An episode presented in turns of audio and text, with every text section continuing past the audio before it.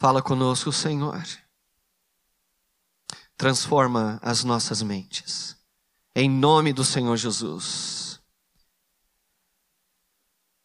Esse texto é muito conhecido de Romanos 12 e que nós possamos fazer um exercício de quando nós formos atacados nas nossas mentes, de nós podermos decorar esses versículos e esses versículos, na verdade, não ser somente uma decoração mental, mas que essa palavra de Romanos 12 possa ser vida para transformar as nossas mentes.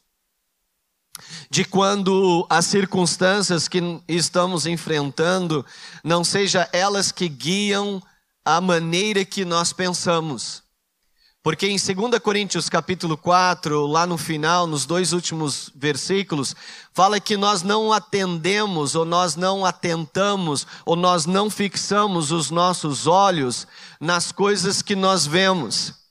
Na verdade, essa palavra de 2 Coríntios capítulo 4 é, fala que nós não vivemos pelos nossos sensos. Porque todas as vezes que nós vivemos pelos nossos sensos, pela realidade que está ao nosso ao redor, é muito fácil nós esquecermos da palavra e daquilo que é a verdade, e muitas vezes aquilo que é a nossa realidade ou circunstância atual é aquilo que governa as nossas vidas. Mas as escrituras diz que aquele que é nascido do espírito precisa viver pelo espírito. Nós não vivemos pelas circunstâncias e nem por, porque nós estamos vendo, porque aquilo que estamos vendo e as nossas circunstâncias, elas são passageiras.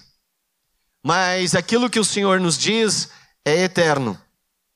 Em Romanos 12, versículo 1, fala assim: Portanto, caros irmãos, rogo-vos pelas misericórdias de Deus, que apresentei o vosso corpo como um sacrifício vivo, santo e agradável a Deus, que é o vosso culto espiritual.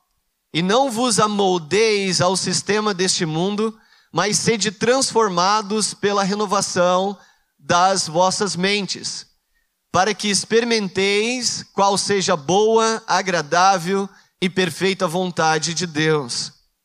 E isso, na verdade, tem uma, uh, uma ação direta minha.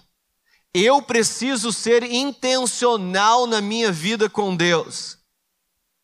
Eu preciso ter uma atitude mental e corporal para apresentar o meu corpo como um sacrifício vivo, santo e agradável.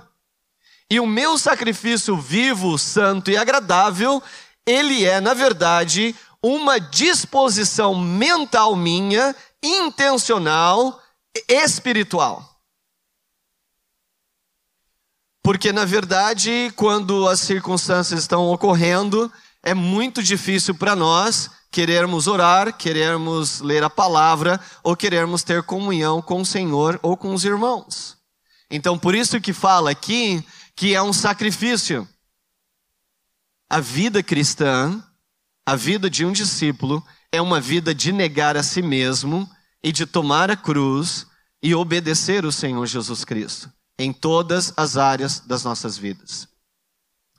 Somente assim, com a transformação da nossa mente, nós podemos apresentar algo que é agradável ao Senhor, e somente assim nós conhecemos a vontade de Deus para nós. Nós sabemos que os incrédulos estão, na verdade, numa, num outro extremo. Nós sabemos que, como a palavra fala em 2 Coríntios capítulo 4, versículo 4, o Deus desta presente era perversa, Satanás, o diabo, cegou o entendimento. Essa palavra entendimento é a palavra mente no original.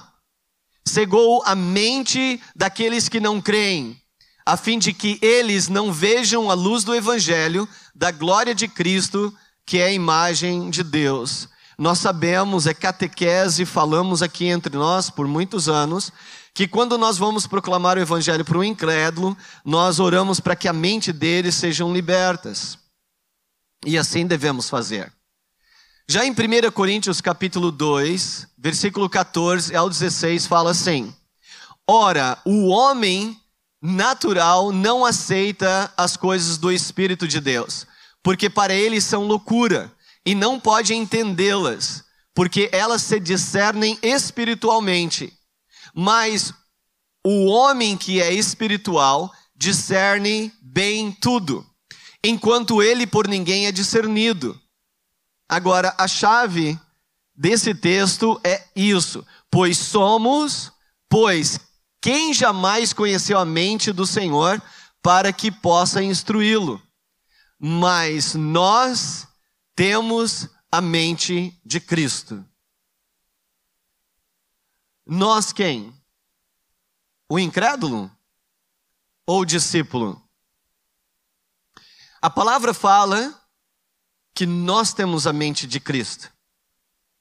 Aí você pode se perguntar, e eu também tenho meditado nessa palavra há algum tempo, ministrei entre os irmãos no Canadá, mas por que nós sofremos tanto uma batalha nas nossas mentes? Nós no Canadá nós estamos lidando com muitos jovens com situações de depressão.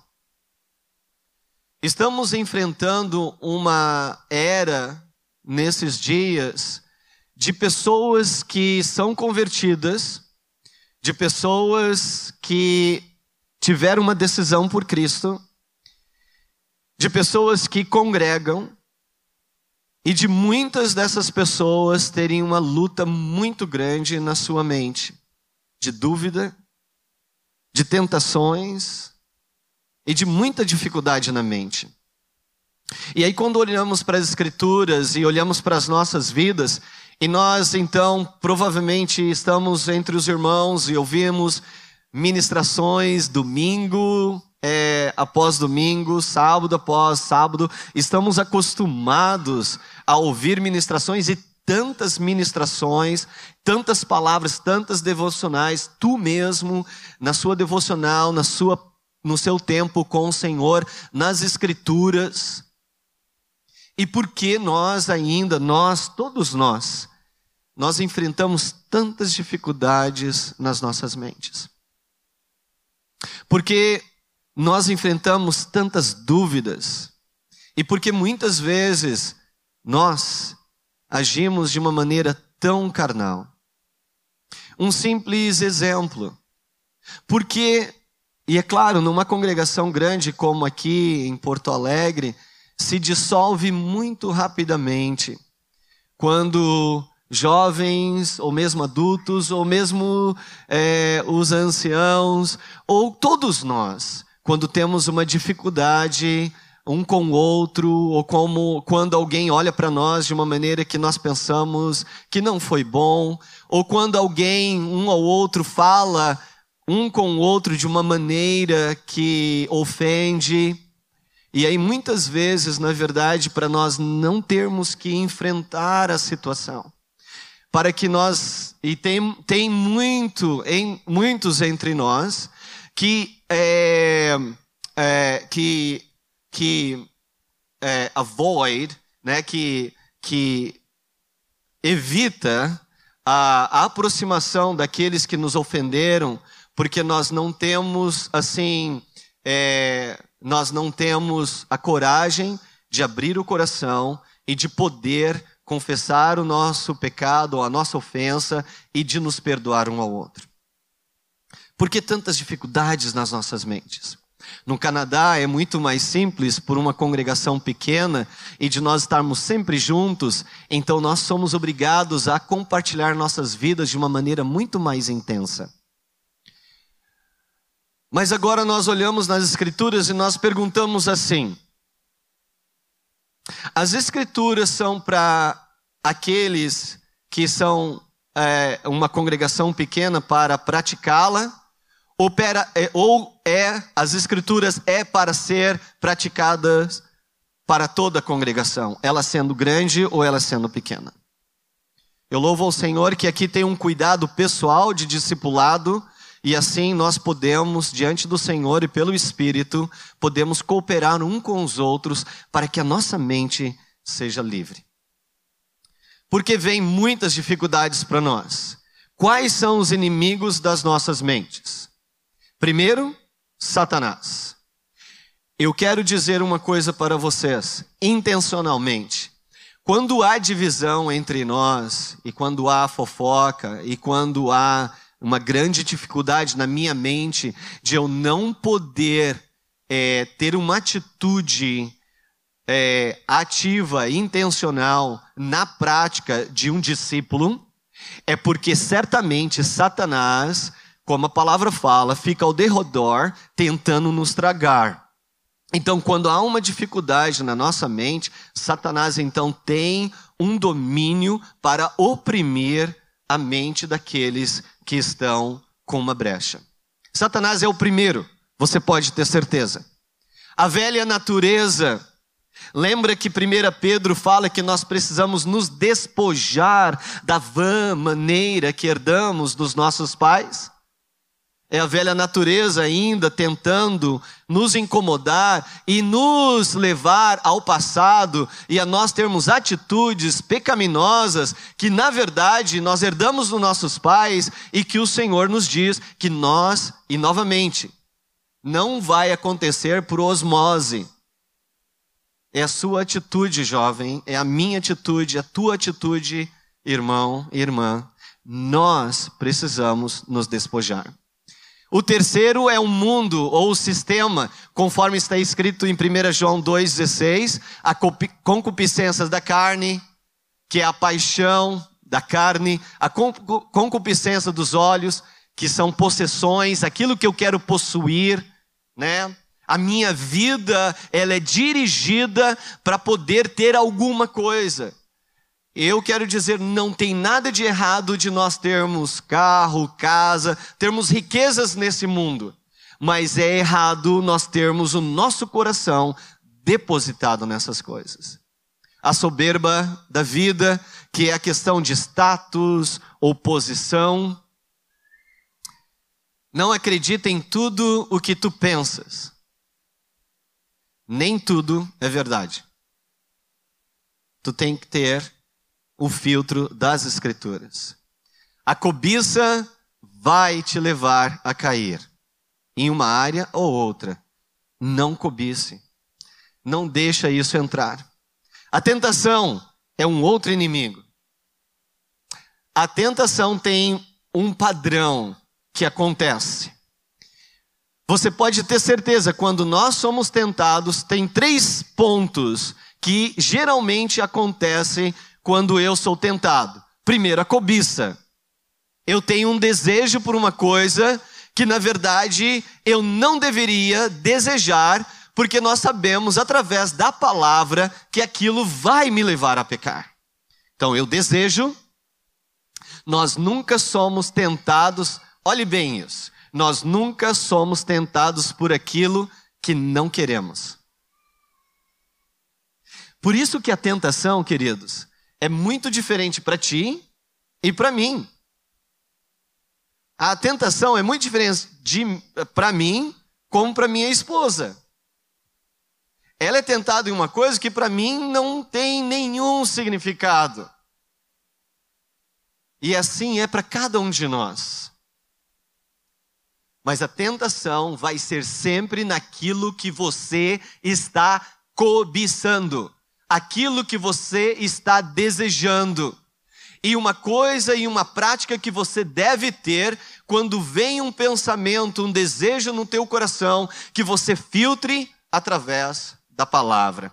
E quando a palavra é lícito, é, os jovens, os solteiros casarem, é totalmente lícito. Então, esse desejo de casar, estou te dando um exemplo, está per perfeitamente correto. Mas é lícito uma pessoa, agora não estou falando de convertidos, não estou falando de discípulos, mas é lícito um homem querer casar com um homem? Uma mulher casar com uma mulher? É satânico, é mal, é contra as escrituras. Nós, convertidos ao Senhor Jesus Cristo, entendemos diante das Escrituras que isso é errado. Então nós não podemos desejar aquilo que é fora das Escrituras. Dúvida. É um laço muito forte na mente. A partir do momento que tu duvidas do amor de Deus para contigo, você está suscetível aos ataques do diabo na sua mente. A dúvida vai te levar a ser oprimido. E o engano. O que, é o engano? É uma mentira que parece ser verdade. Lembra de Gênesis capítulo 3, quando uh, a serpente enganou a Eva? Lembra quando Satanás, em Mateus capítulo 4, tentou o Senhor Jesus uh, no deserto? Usou a palavra. O engano nunca é por uma situação completamente adversa ou contrária da verdade. O engano ele começa com uma pintadinha da verdade e tem um desvio. Cuidado com os enganos. Qual é a isca, então, eu pergunto? Qual é a isca que Satanás usa para te tentar? Identifique e repreenda em nome de Jesus.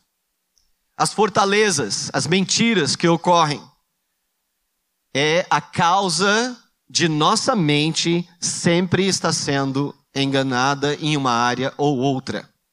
Fortaleza, a palavra em grego é a palavra oshiromaton, de 2 Coríntios, capítulo 10, versículo 4. O que, que é uma fortaleza? É uma fortaleza, é como se fosse uma fortaleza militar.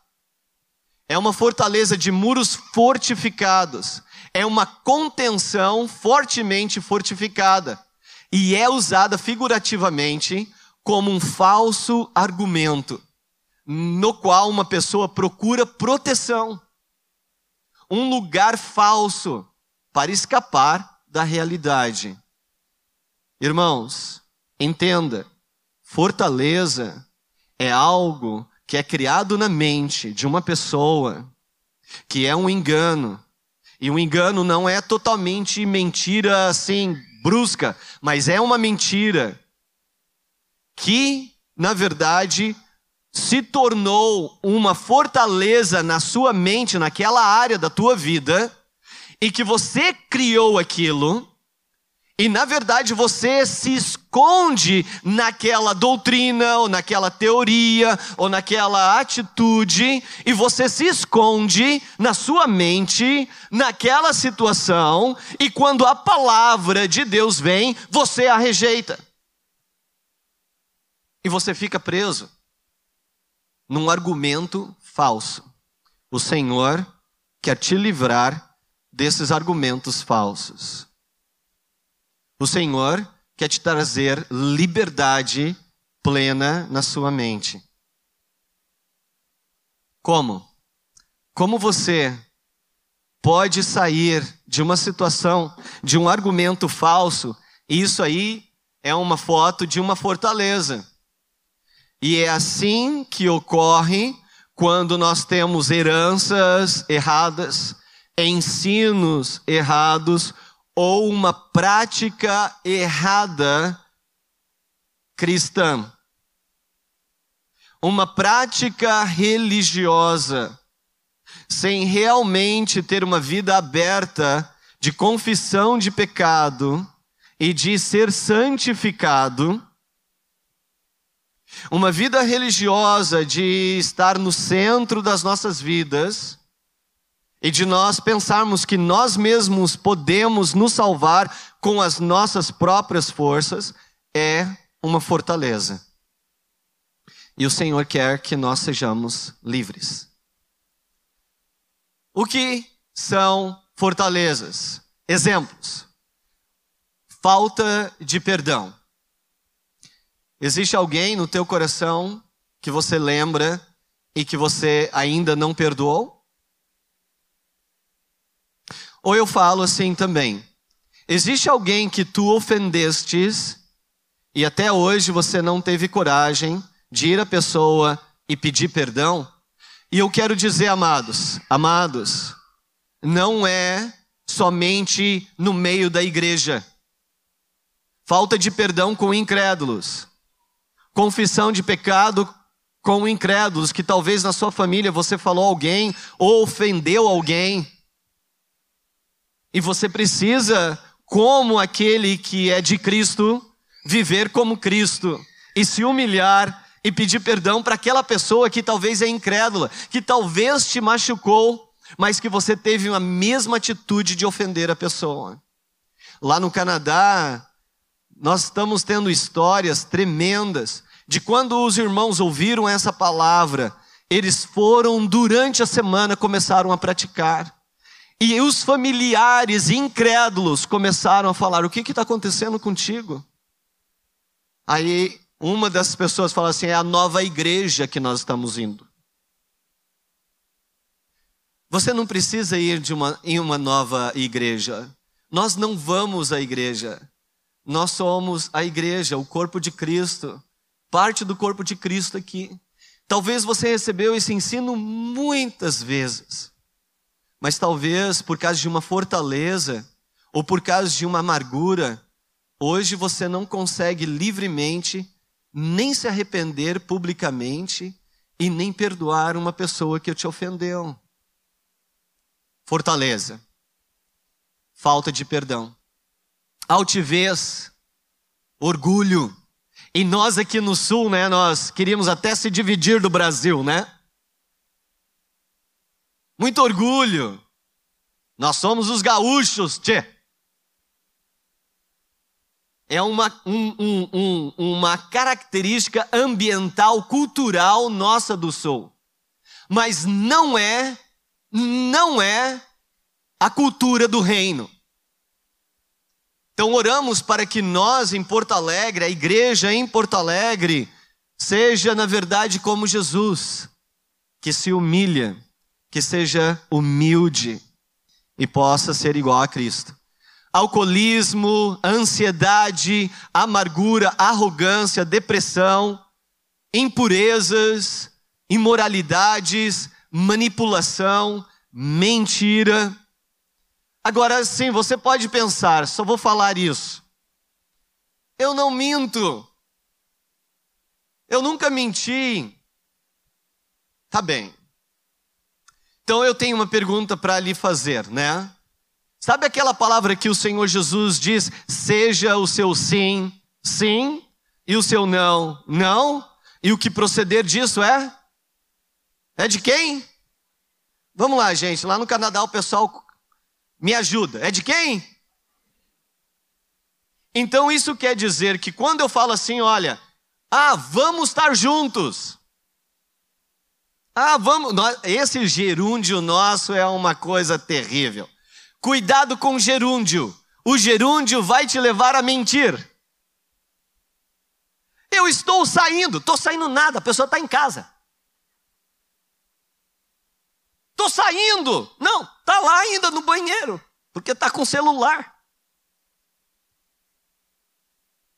Não, eu vou te ligar. Nós vamos estar tá junto. E a pessoa não liga. A pessoa não está junto, na verdade, a pessoa não quer estar contigo, mas também não quer falar que não quer estar contigo. Só acontece lá no Canadá, viu, gente? Aqui não acontece. Todas as vezes que eu abro a minha boca e te dou uma palavra que eu vou fazer uma coisa e eu não a cumpro com a minha atitude, eu estou mentindo. É uma fortaleza. E nós nos acostumamos com isso. Nós repreendemos essa fortaleza em nome do Senhor Jesus Cristo, para que aquilo que nós falamos seja aquilo que agimos, em nome de Jesus.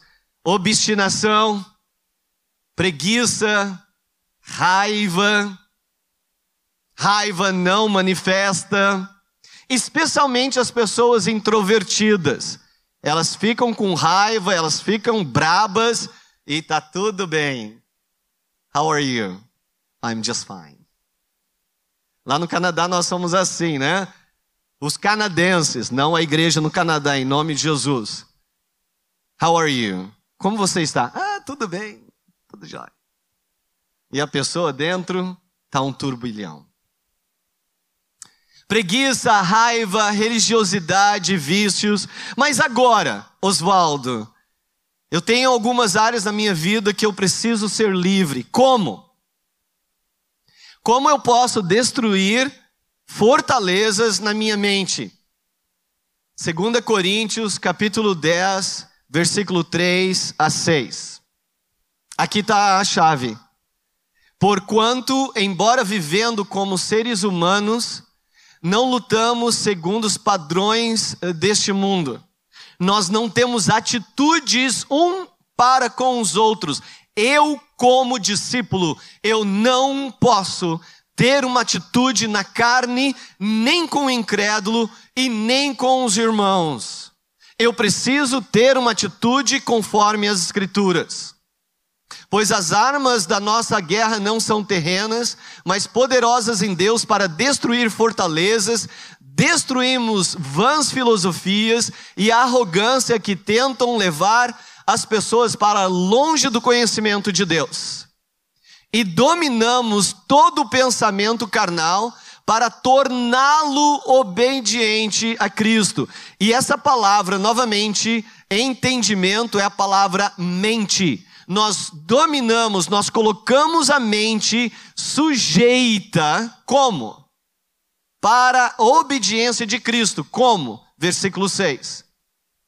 Estaremos preparados para repreender qualquer atitude rebelde, assim que alcançardes a perfeita obediência. Em outra tradução, essa palavra fala assim: como a minha mente vai ser sujeita à obediência de Cristo? Como?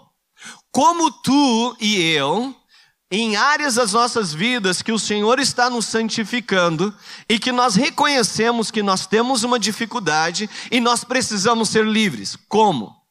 quando nós, através da palavra, através da oração, pelo Espírito de Deus, identificamos aquelas áreas que estamos com dificuldades, e aí nós, naquelas áreas, nós começamos a obedecer conforme as Escrituras. Quando obedecemos naquelas áreas que estão com fortalezas nas nossas mentes e obedecemos a Cristo, aquelas fortalezas pela obediência a Cristo, através da vida do Espírito em mim, as fortalezas são quebradas. E eu começo a ter uma nova atitude.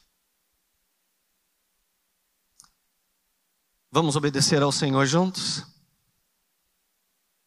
Então, renove a sua mente. E aí, novamente, né, a questão da transformação pela renovação da mente. Como? João, capítulo 8, versículo 32. Conhece, conhecereis a verdade, e a verdade é do, da catequese, né? Então vamos de novo, vamos falar de novo esse versículo?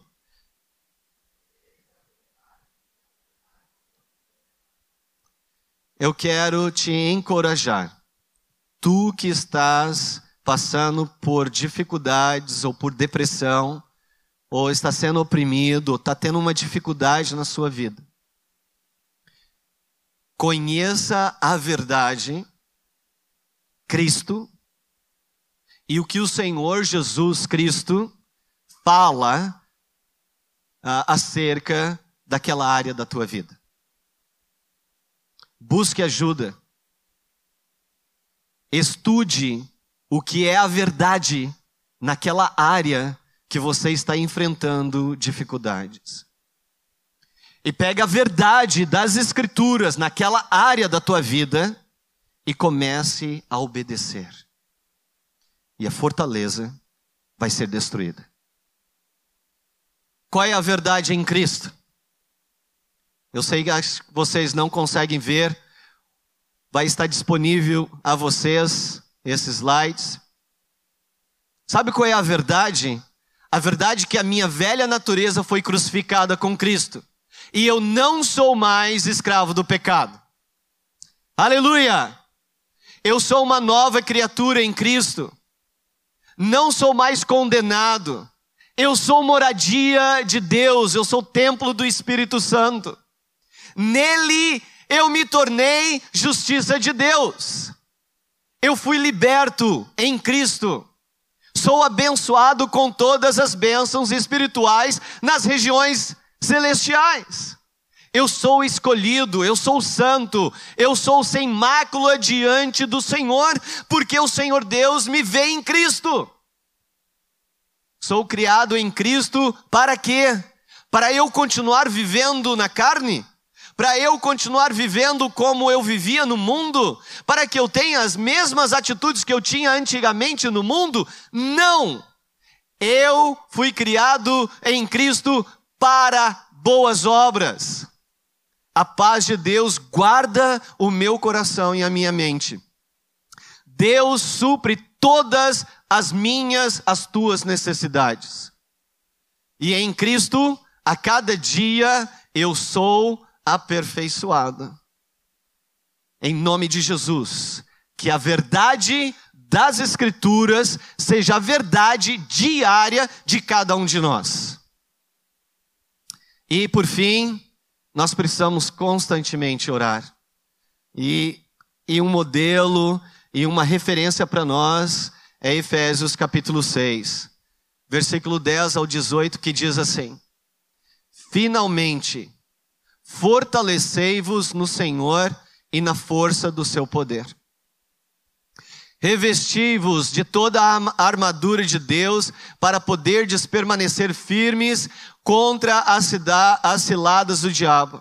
Pois não é contra carne e sangue que temos que lutar, não é contra os irmãos, não é contra aquele familiar incrédulo, difícil, não é contra o seu vizinho, não é contra as pessoas que tu tens que lutar mas sim contra os principados, contra as potestades, contra os príncipes do mundo dessas trevas, contra as hostes espirituais da iniquidade nas regiões celestiais.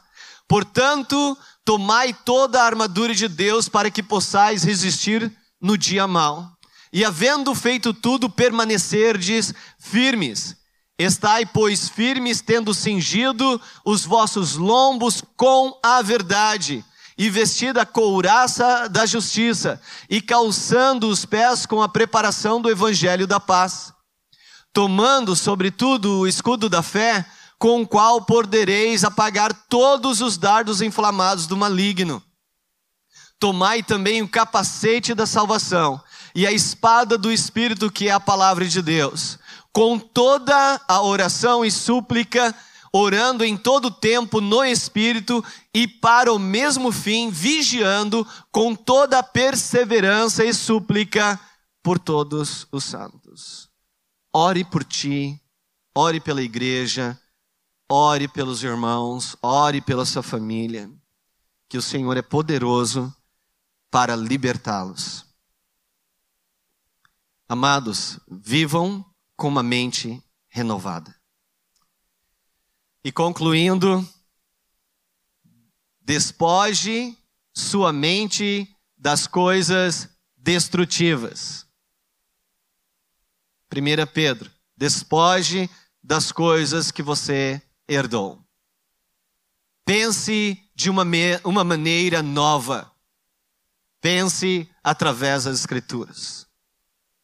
Segundo, Alimente a sua mente com a verdade através da palavra. Terceiro, foque sua mente nas coisas do alto. Colossenses 3, 2. Coloque os teus olhos em Cristo. O Senhor quer o seu povo livre, liberto de fortalezas. No discipulado agora, na igreja, na casa, volte para esses textos. Compartilhe com aquele irmão, aquela irmã que cuide da sua vida. Seja liberto e liberta de toda fortaleza. Vamos nos colocar em pé, vamos orar. Queria orar contigo. Rapidamente, vem aqui na frente, você que está enfrentando dificuldade na sua mente. Nós queremos colocar juntamente com os irmãos, com os presbíteros, com os líderes, com os pastores, nossas mãos na sua mente, no sua Vamos ter um tempo rapidamente assim diante do Senhor, de você despojar agora mesmo das coisas, dos pensamentos, dos entendimentos contrários, enganosos que estão destruindo a tua mente. Pode vir, ah, com vocês que estão aí um do lado, que não estão saindo, então ore um com o outro. Não vamos ser espectadores. Ore um com o outro. Vamos ter um exercício de oração juntos. Ore um com o outro. Ora até mesmo aí onde você está. Senhor, renove a minha mente. Irmãos, vamos só orar com esses irmãos aqui na frente. Senhor, em nome do Senhor Jesus Cristo, nós te louvamos porque a tua palavra é a verdade. E muitas vezes, Senhor, por muitos anos nos acostumamos com pensamentos e com atitudes, Senhor, que na verdade não é a verdade. E que leva-nos, Senhor Deus, a viver no engano, a viver de uma maneira, Senhor Deus, enganosa, a viver de uma maneira, Senhor Deus amado, que não conseguimos mais praticar a verdade. Senhor, em nome do Senhor Jesus, toda fortaleza das mentes, toda fortaleza das mentes dos irmãos e irmãs nesse lugar, que agora haja libertação, toda opressão de Satanás, toda depressão das trevas, nós ordenamos, saiam, em nome do Senhor Jesus Cristo. E hoje nós profetizamos libertação na mente libertação na mente, para pensar igual Cristo pensa, porque tu tens a mente de Cristo. Todo pensamento contrário, todo pensamento enganoso, seja agora destruído em nome do Senhor Jesus Cristo. Traga agora, Senhor Deus, uma novidade de vida, traga paz, traga agora, Senhor Deus, nós oramos mais de dois e mais de três hoje, e nós desligamos todo pensamento contrário a Cristo aqui nessa congregação. Nós desligamos toda a obra das trevas, em nome do Senhor Jesus na mente, saia e agora seja livre na sua mente.